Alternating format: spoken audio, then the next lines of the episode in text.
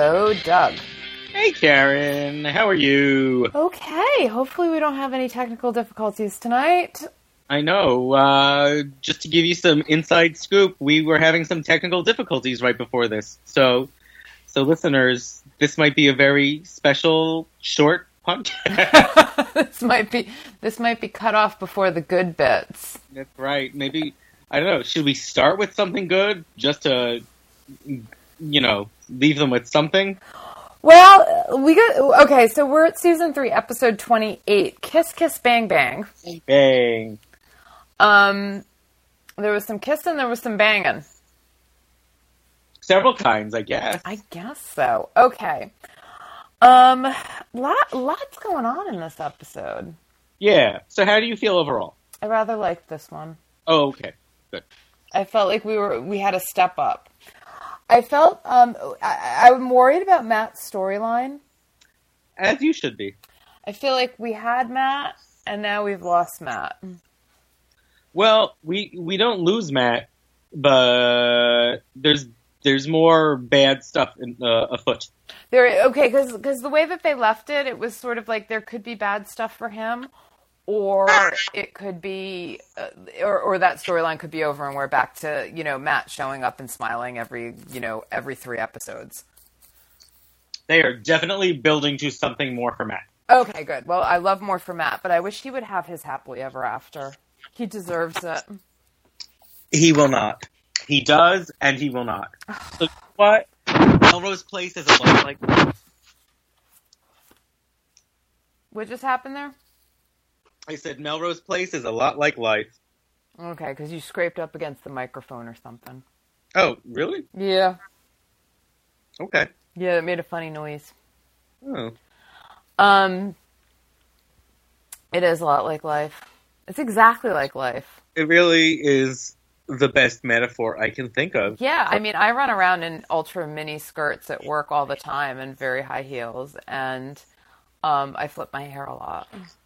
I wear flowy khakis. That's such a lie. I work in my jammies. Yeah, that's such a lie. I never wear flowy khakis. You know, before I moved to New York, one of my friends told me take all of your khaki and burn it. Really? Yeah. And you're now not- I judge people that do wear khaki in New York.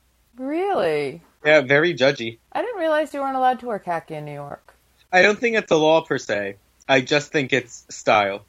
Interesting. But you know, it used to be like everything was black and gray, dark, dark, dark. Look at the early Jo.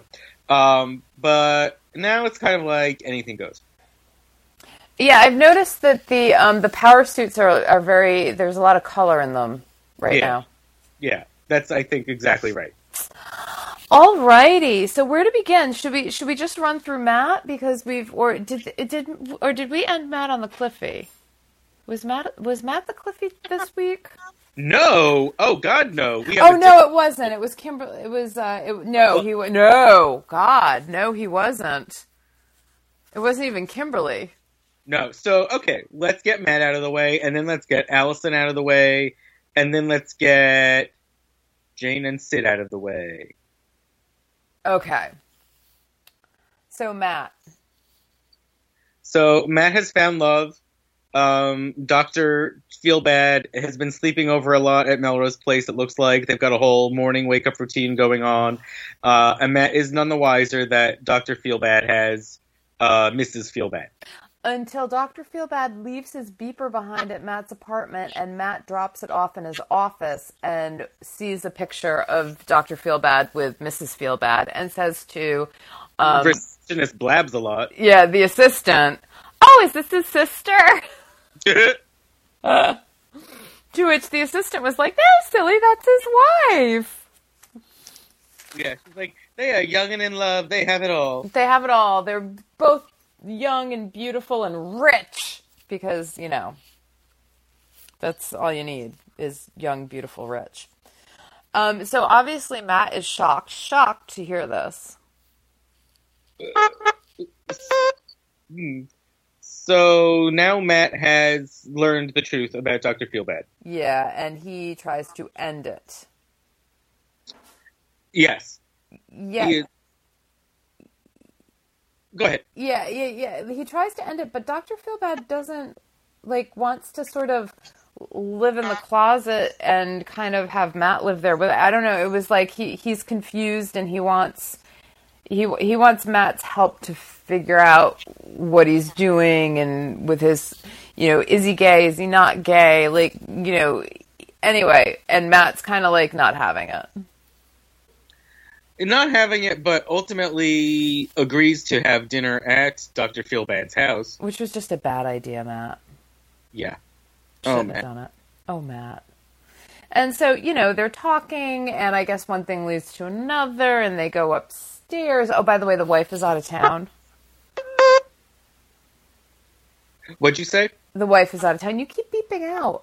I know. I, is it is it me? I just see it says poor connection. Um, I'm not getting a poor connection, so I think it might oh. be you. Then I guess it's me. I don't know what to do. I don't know what to do either. Sorry, listeners. Um, we're just gonna keep talking, and you might lose me a bit. Okay. So, so there. We'll hopefully power through.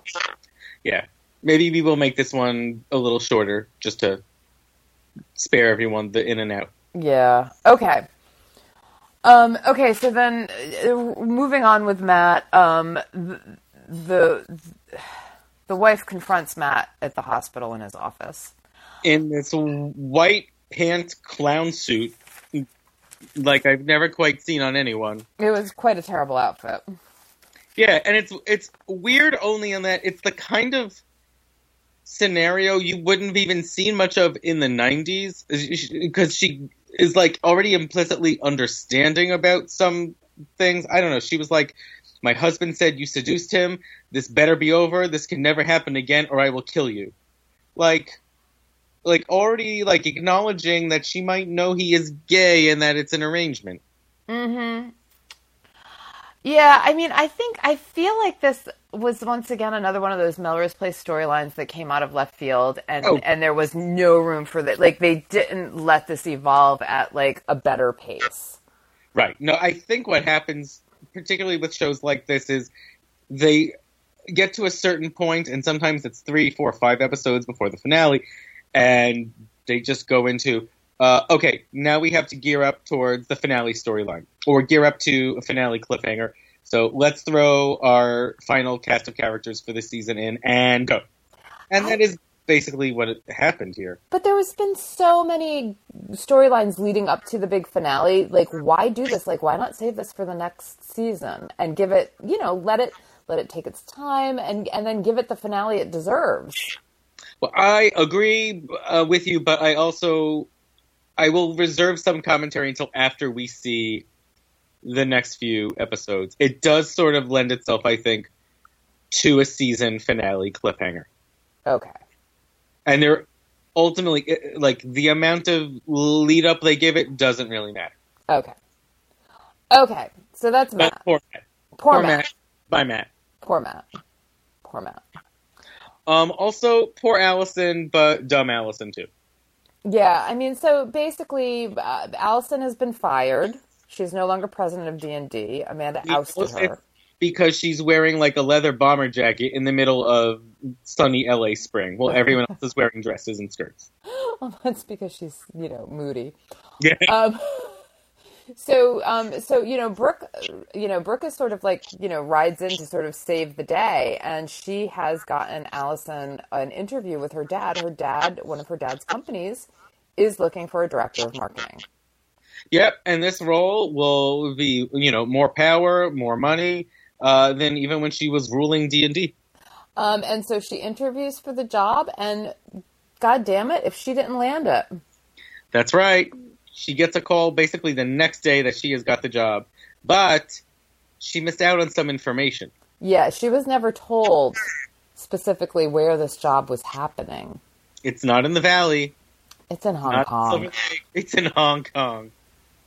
Kind of far away. Really far away. You can't get to shooters from there. No, not even a little bit.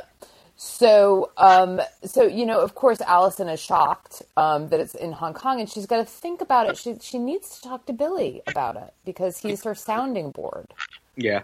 Um, and so before she can talk to Billy about it, um, Brooke puts her little finger, her little claws into Billy, and you know, he says that he's going to talk to Allison about her about it, and and she's like, well, you know, it, it was really great the way that she did it too, because she was like, well, you know, Allison has been like nothing but a failure here in LA. You want to hold her back and just let her stay here and keep failing? Yeah, it was like. It was kind of perfect, and I was like, "Wow, Brooke really has a very good point." so she convinces Billy not to convince Allison to stay, um, and and to you know sort of let Allison make up her own mind, the one where she's not a failure, um, and she can go to Hong Kong and be you know brilliant. Um, but then we find out that it looks like um, Brooke has been sort of the, the, the puppet master of the whole thing and kind of manipulating it behind the scenes. Um, you know, because they cut to a scene between Brooke and her dad having a big old hug and saying, "So is Hong Kong far enough away?" Yeah, it's a really odd. Uh, I I don't know what almost the word I want to use is like Electra or something from Greek myth. Like they're they're conspiring together. But um, yeah, Dad has stepped in to get Allison as far out of the picture as possible, so Brooke can have Billy all to herself. So poor Allison um, is, you know, sort of confesses to. I think is it Jo or Jane? I think it's Jo. It is Jo. It's Jo. She confesses to Jo that she is still in love with Billy. And Jo is like, You just got to tell him. And so Allison decides that she is going to go to Hong Kong, but she is going to write Billy a letter. Well, she was going to have Billy drive her to the airport because no taxi. We've lost Doug again. It was like, There, there's Doug. Hello. Hi, there you are. Oh, okay. I I I uh, was technology kept me away, but I'm back. Yeah, so it was about the taxi.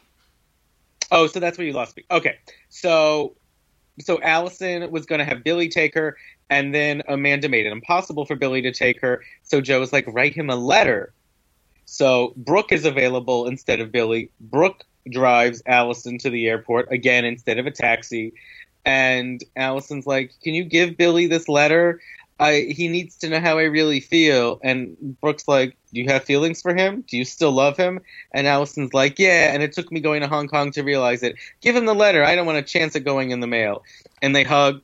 Brooke wishes Allison um she said I forget what she's like break a leg, which is not Yeah, break a leg. I thought that was so weird.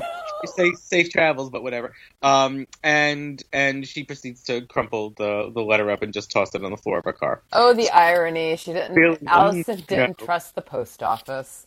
Oh, so true. Oh, so so, true. Yes. So, um, so Allison's off to Hong Kong. yeah, How many episodes do we lose her for? we get her in every episode. Oh, she never left. No, we see her in Hong Kong. We even see her, I believe, at an AA meeting in Hong Kong at one point. Um, and she's not gone for too long. And does she screw up at her job there? Nope. Really? Well, to my knowledge, she does not. Interesting. Maybe No. it's just D and D. I'm possibly. I mean, I think just a bad match.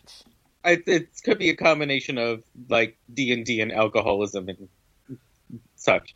Um, yeah, so I guess that's it for Allison and Billy. Though there's a little bit of Brooke in the Amanda storyline, not too much. Not too much, no. Um, what did what even happened with Amanda? I mean, basically, it, it, it's Amanda and Kimberly, right? Yeah, Amanda has taken stupid pills again, um, and find and makes all the wrong decisions again because Kimberly has re-entered Melrose Place. She walks into D and D right into Amanda's office, um, and starts twisting the truth around about Michael's treatment for Amanda's cancer and saying that he actually bungled her treatment and that they should sue him. Yes, and so now Amanda is like, ooh, Kimberly, suing. Yes. Why, yes. Yeah, why did she listen to Kimberly? it makes no sense. It's not the smart Amanda we know. That's okay. Um, so she decides that she is now going to sue Michael, and um, that is the fastest lawsuit in the history of lawsuits. Um, and Michael, you know, comes in and he's furious and he's, you know, yelling and screaming and being, you know, crazy Michael. And um, did we lose you again? We did, but I'm back. Okay. I really don't know what's going on, guys. It's a poor connection, so Karen, just talk away. we are plagued with technical difficulties. Oh my god. Um, yeah, so I'm I'm probably gonna like bungle this storyline because it was so like. Well, I mean, basic basically the gist of it is Amanda's suing Michael. Um, Kimberly set all this in motion. Michael is unhappy. Um, but Kimberly is not doing this out of the goodness of her heart. She's planning No. something deeper, um, where she is going to get Allison to, uh, not Allison, uh, Amanda as well. Because That- she, she creeped back over to Melrose Place in like incognito in like a trench coat and a hat and like broke into Amanda's apartment and left this like creepy message that was all typewritten out. That was something like "I'm going to get you" or whatever the note It's said. like, it's like we're not done yet. Yeah. something like that. She Oh, we lost Doug again.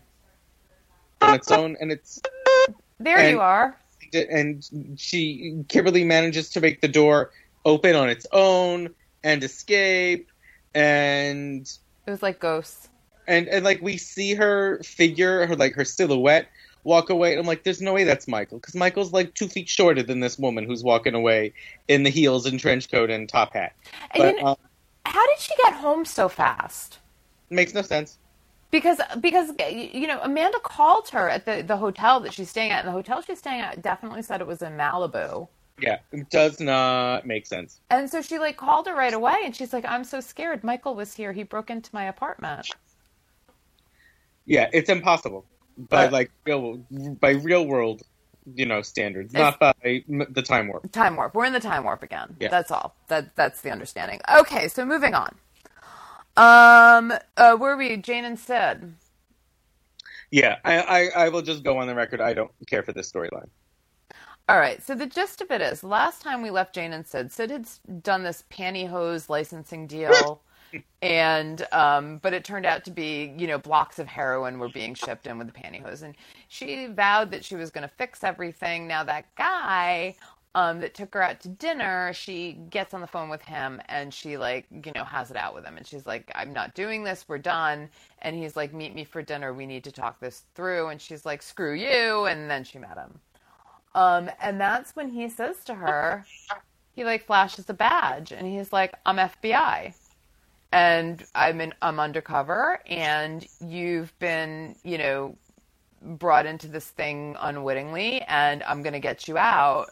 But and the, the, this is what you need to do. You need to resign. You need to post date it a week ago. You, and so he brings her. He takes her through all these steps where she basically has to resign her position of president of Mancini Designs. And she's at first, you know, doesn't want to do it. She says she's got a lot of money in this, and and then and then what about Jane? And he's like, I can only save one of you. And so she's like, okay, well, guess that's me. Yep, it's like Sydney's choice instead of Sophie's choice. Yes. So she types up her resignation. She brings it to Jane. Jane's like, What are you up to? This doesn't make any sense. And she's like, Nothing, nothing. I'm gone. You just, you know, have a good time. Enjoy your enjoy your life. And um, and she resigns. Now, meantime, the FBI guy says, after you resign, he sends her to Santa Barbara. Palm Springs, I Palm, think. Palm Springs.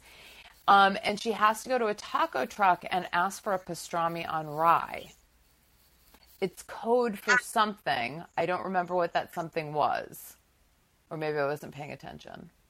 No, we don't learn what it is. We never learned. Okay. So basically she so she goes to, all the way out to Palm Springs. She goes to the taco truck and she asks for a pastrami on rye. And the guy's like looking at her like, What is wrong with you? You're insane. So she waits through three shift changes. And mm-hmm. every time they have a shift change, she's like, Pastrami on rye. And they keep going, You're nuts. You, we, we have tacos. And so she's there until they close and she and they're just and she gets she doesn't even have a taco she doesn't get the pastrami on rye so she goes back to la You know what? She might have gotten a taco because there's food piling up on the table. She, at the very least, has a couple of sodas. She did have a couple of sodas. I don't know. I've, I'm feeling like she didn't have a taco because she was waiting for the pastrami on rye. It's possible. So she she hightails it back to L.A. For whatever reason, she goes back to the D- Mancini Designs. I don't know why she goes there, but she like knock but she knocks on the door this time and jane opens the door and she's like well you know i hope you're happy um, the police are here you know she she alludes to the cops being there and sid looks a little stricken um, a little surprised and then she walks in to mancini designs and there are the um, the heroin guys the heroin guy and the fbi slash heroin guy and they're models, and Jane set the whole thing up. Smart Jane. Who knew Jane had it in her? No, not I. So, so Jane basically set up this big, huge ruse, um, and and she tricked Sid into resigning her position as president of Mancini Designs. So Jane got hundred thousand dollars in the bank, and she got rid of Sydney.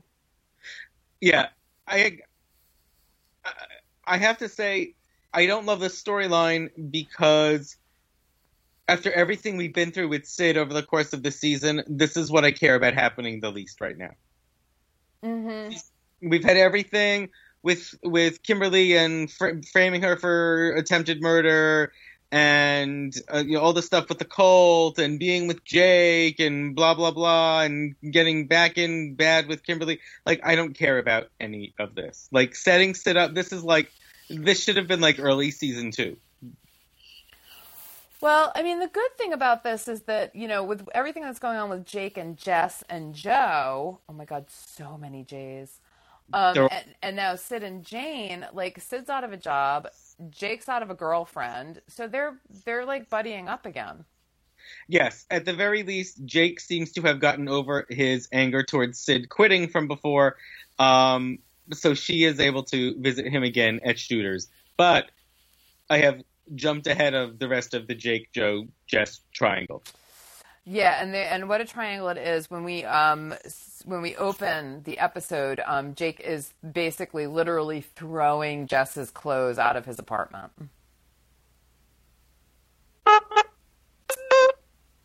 We lost Doug again. Doug's back again. Yay.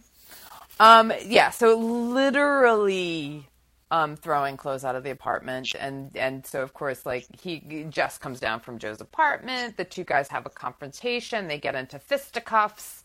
Jo comes running down and sort of, and uh, Jake is kicking Jess's ass. Yeah, Jake keeps hitting him. Yeah, like Jake is like totally kicking Jess's ass. I'm like, wow, he's a wuss.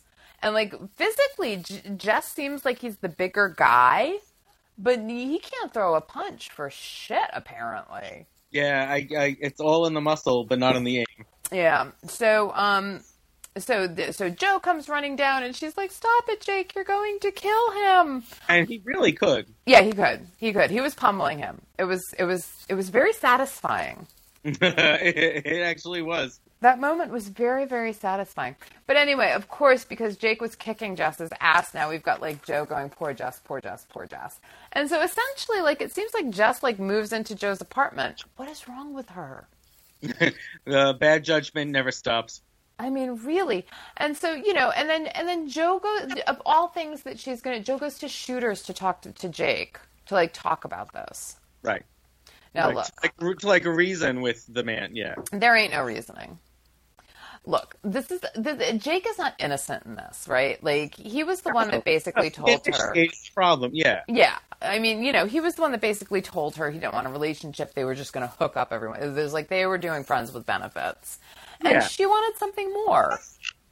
You know, I mean, he should have should have got off the pot. You know, like he can't hold her back. You know, There's, and there was nothing. There was no reason for him to not be willing to commit. Right, right. I mean, but the thing is, you know, it is his brother, and knowing that they have this sort of strained relationship to begin with, it probably wasn't the best relationship for Jo to step into. But at the same time, she's free to make her own choices. Yes. True to both. You know, so uh, so I'm kind of not agreeing with Jake and his, you know, reasoning here.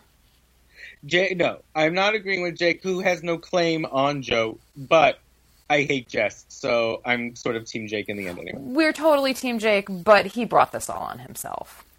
Well, at the very least, he opened the door. Like he has no right to complain. No, he doesn't. So, um, so, so, but he's sort of is not ready to bury the hatchet with Jo, and it just looks like there's, there's, they're not going to get past this as friends, and he's just going to be angry and broody about the whole thing. Right. So while Jake is brooding, Jess is playing along. And we lost, we lost Doug. I think what Doug was going to say. Doug was saying when um, we lost So- you again. I'm here. I'll speak quick, or we'll end quick. Uh, while Jake was brooding, Jess was playing a lot of pool. Yes, and while Jess was playing a lot of pool, he met some bad hombres. We we know they're bad hombres because the leader of the pack looks like Richard Ramirez, aka the Night Stalker. Oh, interesting. I was gonna make like a Kip Winger reference, but the, But the technical difficulties will not allow Doug to make the Kip Winger reference. Kip Winger deserves better. I'm sorry. So they're basically like he like just overhears them planning some sort of a heist and talking about a robbery. But then he picks a fight with them. I don't. I don't understand why he picked a fight with them to sort of say, "I've got a job for you guys." yeah, I don't know why he had to antagonize them. Just be, just talk to them. But yeah, I mean because like you're gonna like give them cold cold hard cash, so like that speaks volumes. Um, so basically, he hires them to do a job, and we don't know what that job is until dun dun. The last scene, Sid is back at Shooters after her whole uh, setup being dethroned thing, um, and she and Jake are getting along, and Jake goes to get another case while Sid's having some pretzels, and Richard Ramirez and the gang enter Shooters. Yep, and they whip out their guns, and they're like, "This is a robbery," and Jake is like, "We'll give you whatever you want. We'll give you whatever you want." Um, and then he like drops the money from the cash register, and he bends down to pick it up, but he presses a button. I guess it's a silent alarm. I think so, yeah. And when he comes back up, these guys are all spooked and, and yelly, and then they just popped one off and Yeah, right and Jake. right in Jake. So Jake is shot, and, And he's Sid, making that shocked face as he sinks to the ground, and Sid comes to his side. yeah. Sid Sid jumps the bar and rushes to his side. Meanwhile, the bad hombres split, and um and they're not. Uh, they they they're, they don't actually run out with any cash. It looks like they were simply hired to um, To shoot and maybe kill Jake. to shoot and maybe kill Jake. Now I don't understand why Jess did that. Jess is bad. Just because he's Jess, a we bad got, like guy. we are basically like Cain and Abel here. Jess is a bad, bad, bad man. Oh, Jo, she always Oh, hitches her what? wagon to the wrong Guess what? people. If you think that Jess trying to kill his brother is bad, that's not even the worst thing we're going to see Jess do coming up. Oh my gosh. Yeah. Oh dear. Bad. Jo's got bad taste in men. Yeah, the worst. It's really the worst. I mean, with the exception of Jake. Oh, I thought you meant Jake's taste in men. Yes, aside from Jake, Jo makes terrible decisions in men. Yes. Yeah, yeah. So that's the episode. Sorry about our technical difficulties. We had to speed through it. We probably left some behind, but um, but you know that's what happens when you're in a rush, because Doug keeps leaving us. I was I was in the middle of apologizing for my poor connection, and then I was silenced yet again. So I, I think I think that is the fates telling us to say sayonara. Thanks for dealing with us. Thanks for putting up with the t-